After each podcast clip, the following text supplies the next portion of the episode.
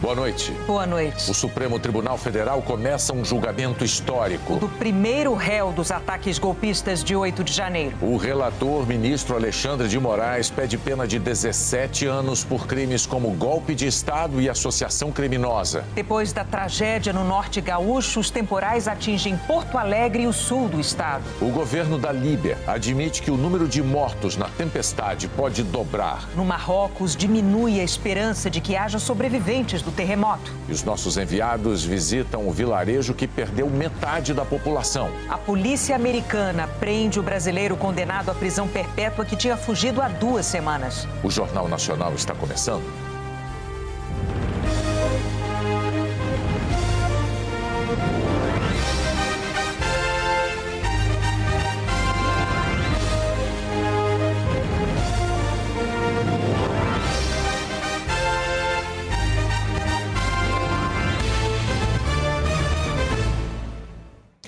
O ministro da Aviação Civil da Líbia declarou hoje que passa de cinco mil e trezentos o número de mortos pela tempestade Daniel. A Cruz Vermelha Internacional estima que dez mil pessoas estejam desaparecidas. Líbia antes e depois da catástrofe. Mas as fotos de satélite não impressionam mais do que a imagem real deste deserto invadido pela força das águas. Com o passar das horas, o mar vai devolvendo mais corpos. O número de vítimas muda a cada minuto. Cenas fortes demais. Dor forte demais. Este egípcio perdeu o filho e dois sobrinhos. oitenta e sete pessoas da comunidade egípcia morreram na tempestade e foram repatriadas. A Líbia, que exporta imigrantes na rota mais mortal do mundo, também acolhe muitos estrangeiros no país de menos de sete milhões de habitantes. O morador líbio Mustafa Salem diz que no seu bairro morreram trinta da mesma família. Algumas áreas tinham recebido instruções para retirar os moradores de casa, mas alguns não obedeceram. Nas ruas e praças de Derna, uma cidade portuária no leste da Líbia, continua a dramática tentativa de reconhecimento no meio de uma multidão de corpos. Milhares de moradores ainda estão desaparecidos. A Agência de Imigração da ONU disse que pelo menos trinta mil foram desalojados. A Itália mandou militares, bombeiros e especialistas em riscos hídricos, mais suprimentos médicos e equipamentos. E um navio da Marinha Italiana navega para Derna. Os Emirados Árabes Unidos também enviaram dois aviões. O Kuwait, a Palestina, a Argélia estão auxiliando nas buscas. Mais um alerta das mudanças climáticas. Na região mediterrânea, as altas temperaturas do mar alimentam chuvas cada vez mais intensas, alternadas com períodos cada vez mais longos de seca, que contribuem para a impermeabilização de um solo já naturalmente seco. E solos impermeabilizados não absorvem água. O presidente americano Joe Biden anunciou que Washington está enviando fundos de emergência para organizações de ajuda humanitária. No fim da audiência pública, na Praça São Pedro, o Papa Francisco falou da sua profunda tristeza pelas pessoas que morreram nas tragédias que atingiram o norte da África, na Líbia e no Marrocos, e pediu solidariedade às famílias das vítimas e aos desabrigados. No Marrocos, os enviados especiais Bianca Rotier e Felipe Baiton chegaram a um vilarejo onde o terremoto da sexta-feira passada matou metade dos moradores. Pelo caminho, carros com doações. O Hamid está dirigindo há dois dias. Queremos ir onde as autoridades não vão. Acceder. Nosso destino, Tafgart, o vilarejo mais devastado de que se tem notícias. O Hamid está indo levar água para os animais dele que sobreviveram. E vai mostrar também o que sobrou da casa dele. E foi quase nada. Hamid contou que pediu para o filho buscar uma faca na cozinha para cortar um melão quando a terra tremeu, o teto caiu e o Marouane, de oito anos, morreu. A minha vida inteira agora está sob escombros. Não tem uma pessoa à volta que não tenha perdido alguém muito próximo. A escola do vilarejo ficou assim. É uma das mais de quinhentas danificadas ou destruídas. O terremoto aqui no Marrocos causou um prejuízo incalculável para o futuro de mais de cem mil alunos. O Amin, de onze anos, passou um tempão ali no banco da antiga escola. Ele perdeu o avô, a mãe e a irmã. Depois de vasculhar escombros em busca de parentes, o máximo que moradores esperam encontrar agora são objetos. O Rashid mostrou o que deu para salvar. Enquanto isso, tem gente que parece sem forças para seguir adiante. Depois de recuperar utensílios de cozinha, a gente está vendo que o Rashid voltou para pegar cobertores e tapetes. Itens preciosíssimos diante dos meses frios que vêm pela frente. No mês que vem, a neve já pode chegar. O que tem vindo por enquanto são tremores secundários, como mostram essas imagens registradas na mesma província. A gente acabou de viver um momento tenso, o chão tremeu, algumas pessoas correram, outras berraram e parece que tem uma construção ali atrás que terminou de tombar. Foi o Amurs quem mais gritou, mandando todo mundo se afastar. Não queremos mais mortes, disse. Ninguém aguenta mais. No Brasil, a chuva forte voltou a provocar estragos no Rio Grande do Sul. A correnteza invadiu as duas pistas da B R cento e dezesseis no município de Camaquã. Um açude às margens da rodovia se rompeu. A água arrastou esse carro da Polícia Rodoviária Federal, com o policial Caio no teto do veículo. Mas não consegui chegar até a, até a viatura e a água bateu na minha cintura ali e me carregou. Foi bem, bem complicado, assim, a gente pensa em muita coisa, mas o principal a gente pensa em se manter vivo, né? O trânsito foi interrompido em uma das pistas da B R cento e dezesseis por causa do acúmulo de água. A rodovia é o principal acesso ao maior porto do estado. Com isso, essa longa fila de veículos se formou. A chuva também causou alagamentos em outras cidades do sul gaúcho. A água cobriu também esta ponte entre os municípios de Canguçu e Piratini. duzentas pessoas estão fora de casa no sul do estado por causa da chuva. Na fronteira do Brasil com o Uruguai, o rio Jaguarão subiu quatro metros. Ruas e lojas foram alagadas nos dois países. Eu não tenho onde comprar meus móveis, não tenho para onde ir, né? A pessoa a gente se acorda de noite e está dentro d'água. Não sei mais o que fazer, não sei, estou desesperada, estou apavorada. Transtornos também na região metropolitana de Porto Alegre. No oeste do estado, as cheias dos rios Uruguai e Ibirapuitã já atingiram ao menos seiscentas pessoas. Em todo o Rio Grande do Sul, são mais de vinte e cinco mil fora de casa em função das enchentes. quarenta e sete pessoas morreram e nove seguem desaparecidas. O mau tempo interrompeu o difícil trabalho de limpeza das casas e trouxe ainda mais lama nas cidades inundadas na semana passada. Para tudo, né? Mesmo lá dentro. O lodo está lá, né? Demora muito, até dar a volta vai dias e dias e dias, né? A chuva também atrapalha a busca pelos desaparecidos.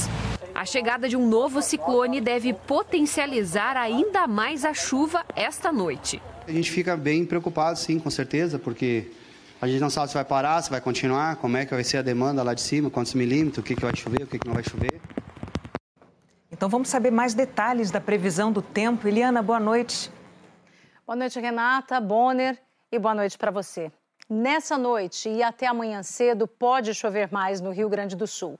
Nas regiões de Rio Grande, Porto Alegre, Pelotas e em parte dos vales do Taquari e do Caí.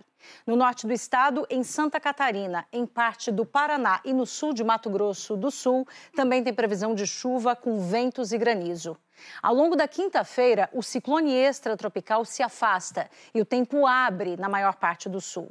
A frente fria vem para o sudeste, com pancadas de chuva, ventania e raios na Grande São Paulo, no litoral paulista, do sul do estado do Rio à região serrana, passando pelo Rio de Janeiro, em parte do sul de Minas e na zona da mata.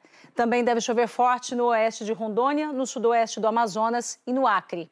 Na capital paulista, a possibilidade de chuva já de madrugada e pode amanhecer chovendo. O dia começa abafado e vai esfriando.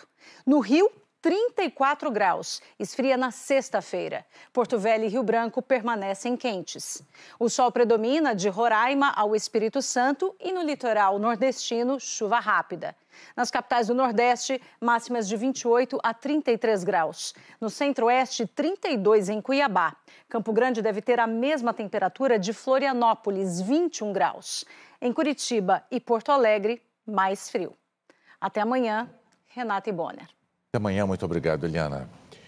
O Tribunal de Justiça de Minas Gerais bloqueou cinquenta milhões de reais em bens e valores que estejam em nome dos sócios da cento e vinte e três Milhas e decidiu que Ramiro e Augusto Soares Madureira têm responsabilidade solidária pelos prejuízos dos clientes e dos credores. Como a cento e vinte e três Milhas está em recuperação judicial, o tribunal não atendeu ao pedido do Ministério Público de bloqueio de bens da empresa. A cento e vinte e três Milhas declarou que pretende recorrer. A seguir, a captura do brasileiro condenado à prisão perpétua nos Estados Unidos.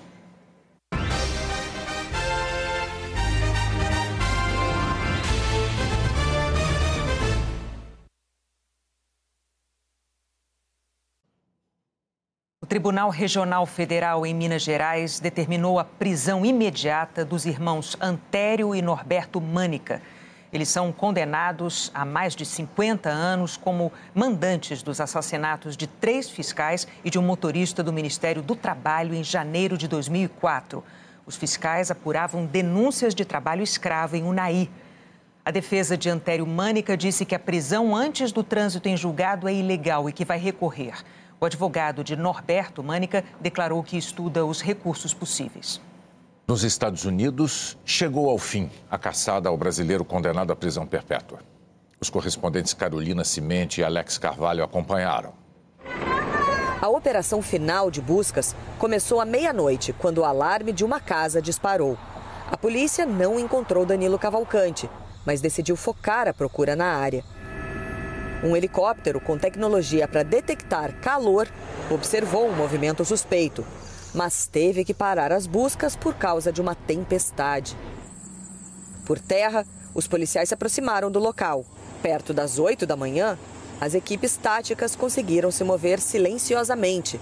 Cavalcante só se deu conta quando já estava cercado, mas isso não o impediu de tentar escapar, disse o chefe da polícia. Danilo usou uma pilha de lenha para tentar se esconder. Quando percebeu a presença dos policiais, tentou rastejar para o matagal, carregando o fuzil que tinha roubado dois dias antes. Até que foi rendido por um cachorro da polícia. Sofreu ferimentos leves na cabeça, que foram tratados aqui mesmo. O foragido foi capturado a vinte e quatro quilômetros da prisão de onde fugiu, no dia trinta e um de agosto. Durante o banho de sol, ele escalou uma parede até o telhado. Os agentes penitenciários só notaram a ausência dele uma hora depois. Dias antes, ele tinha sido condenado à prisão perpétua por assassinar a ex-namorada Débora Brandão na frente dos dois filhos dela em dois mil e vinte e um. No Brasil, Danilo matou um estudante no Tocantins em dois mil e dezessete e teve a prisão preventiva decretada, mas conseguiu fugir para os Estados Unidos. Sujo de sangue e sem camiseta, o assassino foi levado para uma delegacia. Na coletiva de imprensa, o chefe da polícia respondeu ao Jornal Nacional que Danilo só se movimentava à noite. Durante o dia, só caminhava quando os policiais chegavam perto. Depois de quatro horas de interrogatório, Danilo deixou a delegacia de Avondale, vai passar por exame de corpo-delito antes de ser levado para uma prisão estadual.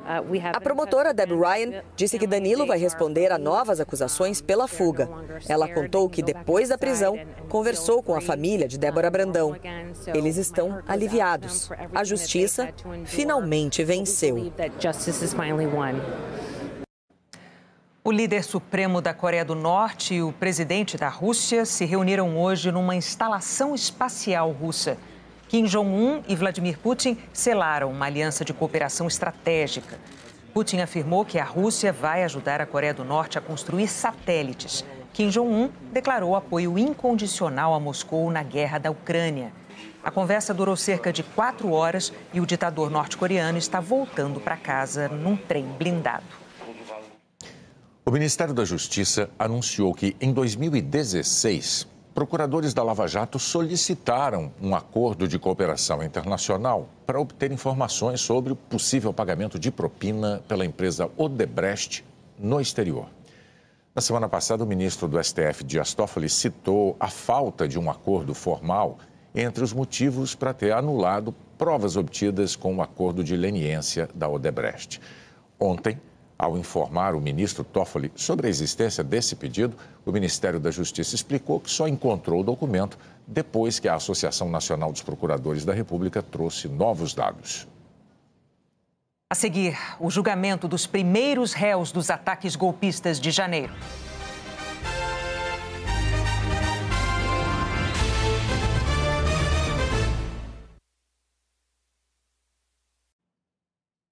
A Câmara dos Deputados aprovou o texto base do projeto que tributa apostas esportivas no Brasil. As apostas feitas pela internet vão ser taxadas em dezoito por cento e o Ministério do Esporte vai ficar com a maior parte da arrecadação. A proposta tributa também as apostas em cassinos virtuais. Agora, o projeto aprovado segue para o Senado. Dois requerimentos de urgência na Câmara abriram caminho para que a mini-reforma eleitoral seja votada diretamente no plenário e ainda hoje, segundo o presidente da Casa, Arthur Lira. Entre outras coisas, essa mini-reforma altera datas do calendário eleitoral. Os trinta por cento de candidaturas femininas deixam de ser uma obrigação de cada partido e passam a ser tarefa das federações partidárias. Na prática, um determinado partido pode nem ter nenhuma candidata mulher se formar uma federação com outro que tenha mulheres suficientes para atingir a cota de ambos. Para valerem na eleição do ano que vem, essas mudanças precisam ser aprovadas na Câmara e depois no Senado, e aí sancionadas antes de seis de outubro. O plenário do Supremo Tribunal Federal começou a julgar o primeiro réu das centenas de acusados de participação nos ataques golpistas de oito de janeiro em Brasília.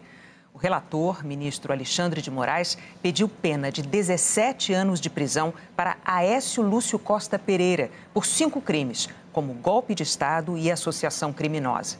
O ministro Nunes Marques também votou hoje e defendeu uma condenação menor, somente por dois crimes ligados à destruição do patrimônio público.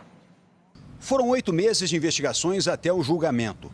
O relator, ministro Alexandre de Moraes, começou fazendo um balanço dos trabalhos até agora. Lembrou as palavras da presidente da Corte, ministra Rosa Weber, em defesa da democracia ao abrir o ano do Judiciário, três semanas após os atos golpistas às sedes dos três poderes.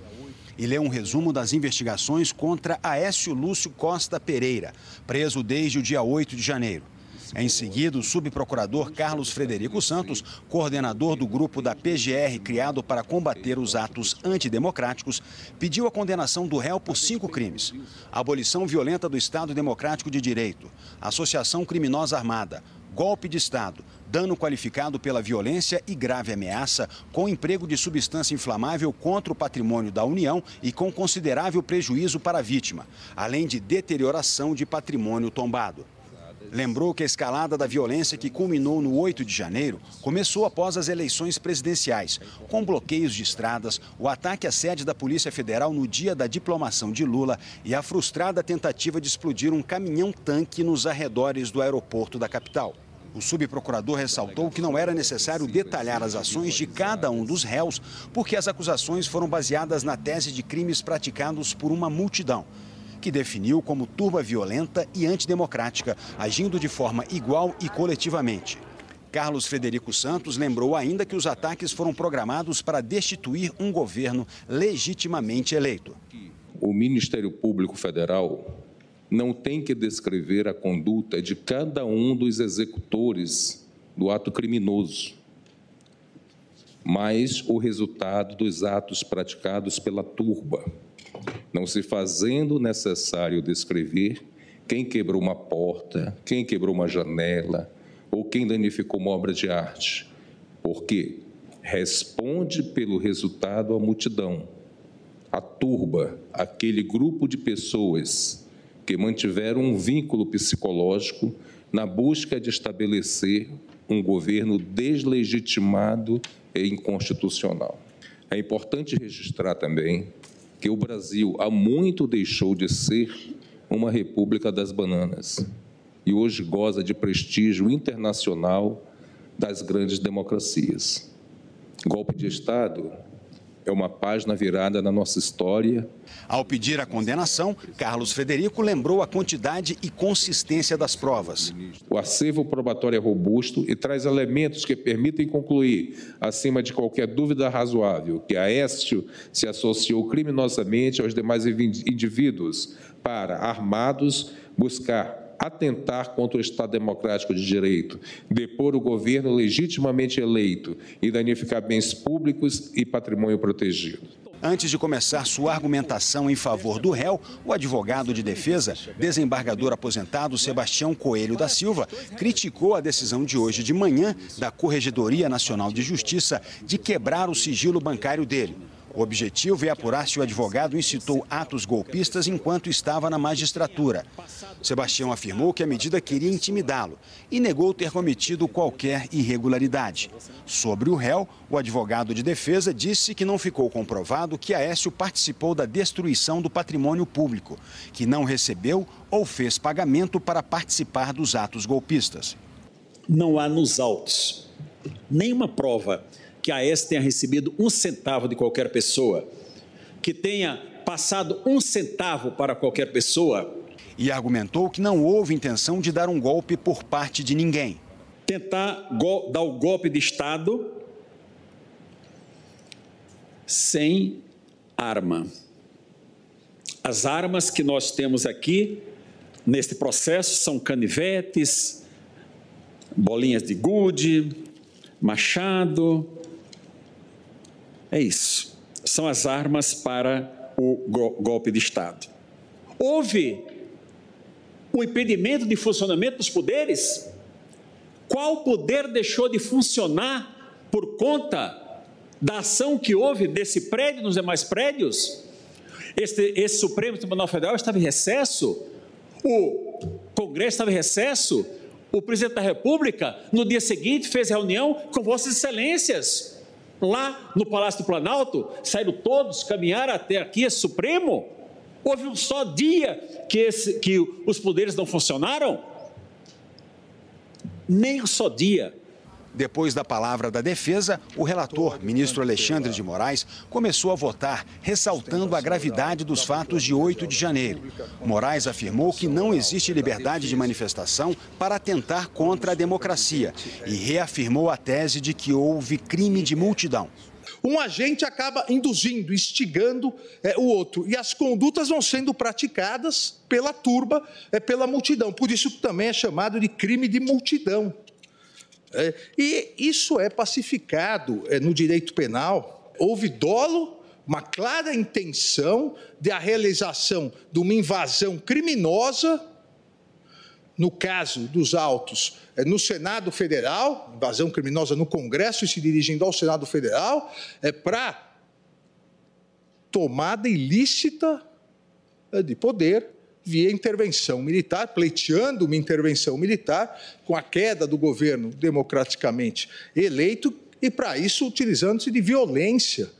Em diversos momentos do voto, apresentou vídeos e fotos dos ataques, como os explosivos colocados ao lado de um caminhão-tanque perto do aeroporto de Brasília, as convocações para os atos golpistas, as faixas com ataques à democracia e aos poderes no acampamento em frente ao Q G do Exército e imagens abundantes dos golpistas destruindo os prédios.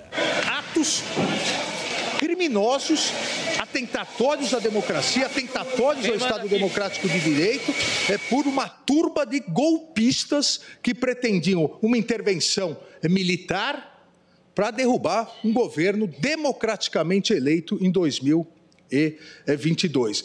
Vejam, armados com pedaços de ferro, armados com pedaços de pau, destruindo com atos destruindo o patrimônio público. Não há nada de pacífico nesses atos. São atos criminosos. Ao longo do voto, Alexandre de Moraes mencionou os acampamentos golpistas em frente aos quartéis e afirmou que o objetivo era instigar uma atuação fora da lei das Forças Armadas. Moraes ressaltou, contudo, que o Exército não aderiu ao que chamou de devaneio golpista. Fato de eventuais militares terem participado de ações golpistas e estarem sendo investigados não macula uma verdade histórica que deve ser aqui é proclamada. O Exército Brasileiro não aderiu, não aderiu a esse devaneio golpista de vários, vários, inclusive políticos, que estão sendo é, investigados. Moraes detalhou a cadeia de ações dos invasores que comprova a intenção de provocar um golpe de Estado. Estavam aqui com uma finalidade golpista de derrubar o governo, de acabar com a democracia, de pedir intervenção militar e de destruir a sede dos três poderes. E houve apreensão de material gráfico com instruções, foram montadas depois barricadas para impedir acesso das forças policiais que foram chamadas, utilizaram-se de mangueiras para jogar água contra os policiais e tudo impulsionado uns pelos outros. Exatamente o que ocorre em crimes de autoria coletiva. O induzimento, instigação e a execução coletiva, sempre com uma finalidade, que era derrubar o governo eleito e o clamor, o clamor doentio por uma intervenção militar.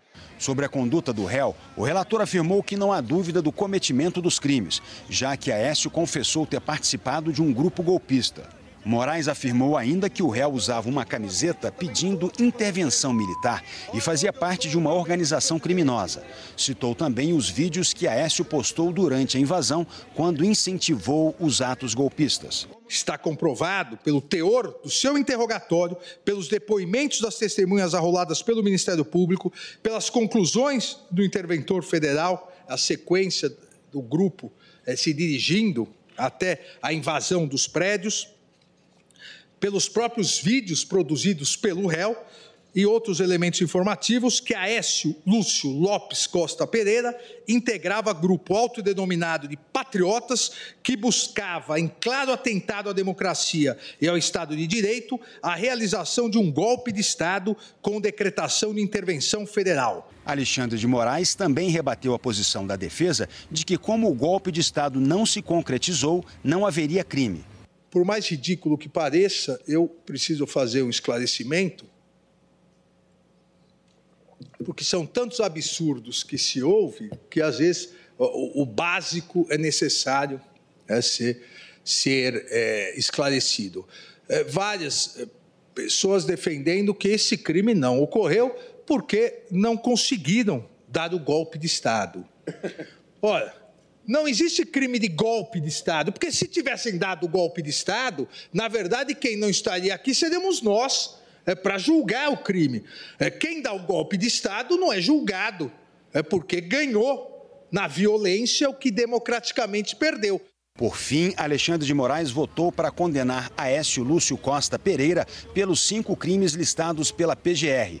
Fixou o tempo total de pena em dezessete anos, sendo quinze anos e seis meses em regime fechado e um ano e seis meses em regime aberto, além do pagamento de cem dias multa, o equivalente a quarenta e quatro mil reais. O ministro revisor Nunes Marques abriu divergência, condenou o réu por dano qualificado e deterioração do patrimônio público, mas votou por absolvê-lo das acusações de associação criminosa, golpe de Estado e abolição violenta do Estado Democrático de Direito, porque, segundo o ministro, o grupo era descoordenado e não tinha meios para, de fato, dar um golpe. As lamentáveis manifestações ocorridas no dia oito de janeiro de dois mil e vinte e três, apesar da gravidade do vandalismo, não tiveram alcance de consistir em uma tentativa de abolir o Estado de Direito. Um grupo difuso e descoordenado de manifestantes não teria qualquer condição de atuar no sentido da consecução desse crime. A realização de atos de vandalismo com o objetivo de desencadear uma intervenção militar constituiu, segundo penso, expediente completamente inapto ao alcance do objetivo almejado pelos manifestantes. Nunes Marques votou por fixar a pena total em dois anos e seis meses de reclusão em regime inicial aberto, além de sessenta dias multa, vinte e seis mil e quatrocentos reais. O julgamento foi suspenso no início da noite para ser retomado amanhã de manhã, quando serão ouvidos os outros ministros da corte. O primeiro a votar será Cristiano Zanin. O Jornal da Globo é depois de todas as flores. Boa noite. Boa noite, até amanhã.